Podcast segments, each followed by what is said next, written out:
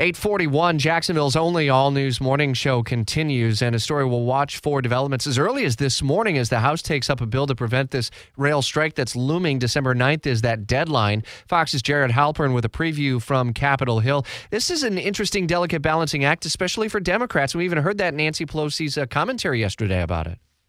Yeah, listen, this is not an easy vote for a lot of members of Congress. Now, the House is expected to have the vote, Speaker Pelosi says, to pass this legislation that would impose this tentative agreement between labor unions and rail companies uh, this morning. Um, but there are progressives who do not like forcing unions to take this deal. There are small government conservatives who do not like the idea of government intervention in an industry like this.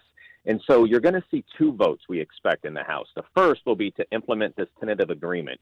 And then there will be a second vote, we're told, um, that would add uh, sick days uh, to the agreement, something that the unions who have not ratified the deal are still asking for is part uh, of an agreement. Um, then it's got to get to the, the Senate, Rich, and that's um, another difficult balancing act for Chuck Schumer, Mitch McConnell. Both of them support it. But again, you have this coalition of Republicans and Democrats who are not on board with this yet. It will need 60 votes to advance in the Senate. And so that is something we're going to be watching for uh, for much of the week here. And remember, there is a, a deadline here pressing. This cooling off period for the unions ends next week. That could mean um, a rail strike, a shutdown, a partial shutdown of the U.S. rail system, the freight rail system, really at a time that is so critical for manufacturers, for farmers to get out their goods and get them uh, out to uh, their customers. Is this a long term deal that they're looking at, or are we going to be facing this? If, if we assume that the Congress can get this through here, uh, no matter how slim the majority may be, I mean, are we going to be down this road again in a handful of months, or are we talking years? I think it's more of years as the agreement was sort of reached. But again, we're going to see what kind of concessions are going to have to come out of this, mm. right? Does the Senate change it? Does the House change the agreement at all? The last time Congress had to do something like this was the summer of 1992.